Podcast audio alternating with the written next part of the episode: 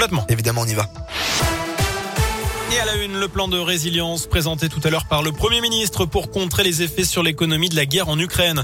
Que retenir? Eh bien notamment que le gaz naturel véhicule et le GPL vont également être concernés par la remise de 15 centimes par litre de carburant. Par ailleurs, les entreprises dont les dépenses d'électricité et de, gaz représentent plus de 3% du chiffre d'affaires vont recevoir une nouvelle aide. Concrètement, la moitié de leurs dépenses d'énergie sera prise en charge par l'État. 21e jour de guerre en Ukraine. Pour l'instant, Kiev tient toujours. Nous n'avons jamais pensé à rendre les armes. Les mots de Volodymyr Zelensky tout à l'heure. Le président ukrainien s'est exprimé en visioconférence face au Congrès américain qui l'a ovationné au début de son intervention. Le chef d'État a réitéré sa demande de création d'une zone d'exclusion aérienne au-dessus de l'Ukraine pour sauver la population. Nous voulons que la Russie ne puisse plus terroriser notre peuple. Fin de citation. La courbe épidémique va remonter dans les 10 à 15 prochains jours. Avertissement lancé par le Premier ministre, j'allais dire, mais non, le ministre de la Santé, Olivier Véran. L'épidémie de Covid n'est pas terminée. C'est ce qu'avait annoncé hier le conseil scientifique. Et ce, alors que le port du masque n'est plus obligatoire en intérieur depuis lundi, sauf dans les transports notamment. Gérald Darmanin en Corse aujourd'hui, le ministre de l'Intérieur qui a ouvert la voie des discussions sur l'autonomie de l'île de Beauté à condition que le calme revienne. La Corse sous tension après l'agression en prison du nationaliste Ivan Colonna. Il est entre la vie et la mort après avoir été attaqué par un co-détenu. Il avait été condamné à la perpétuité pour l'assassinat du préfet Rignac en 1998.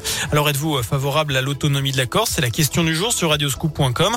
Vous avez jusqu'à 19h pour répondre sur notre site internet. Chez nous, le début aujourd'hui en Haute-Loire d'un procès en appel pour féminicide. Les faits remontent à décembre 2018 à Durtol, dans le Puy-de-Dôme.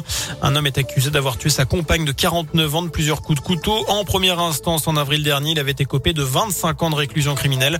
L'altération de son discernement n'avait pas été retenue.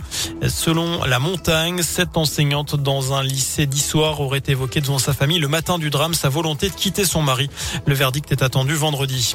Il avait enchaîné les délits dans le Puy-de-Dôme entre janvier et mars, un jeune homme de 22 ans a été condamné lundi à 6 mois de prison ferme par le tribunal correctionnel.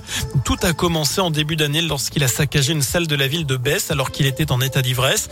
Deuxième épisode, quelques semaines plus tard, le même individu est arrêté pour outrage alors qu'il a frappé des policiers et dégradé leur véhicule lors d'un bal à Soxilange. Il avait alors été placé sous contrôle judiciaire. L'individu a été arrêté une dernière fois le 11 mars dernier à Issoire alors qu'il conduisait sans permis sous l'emprise de l'alcool une nouvelle fois. Enfin en cyclisme, le TGV de Clermont est de retour. Rémi Cavagna a disputé aujourd'hui sa toute première course de la saison. Le cycliste clermontois opéré en décembre d'une fracture d'une vertèbre était au départ de Milan-Turin en Italie. Le champion de France en titre est venu épauler son sprinter, le britannique Cavendish. Et Cavendish d'ailleurs qui a mhm. remporté l'épreuve. Notez que Rémi Cavagna, lui, a terminé 47e. Voilà pour l'essentiel de l'actu. Merci beaucoup.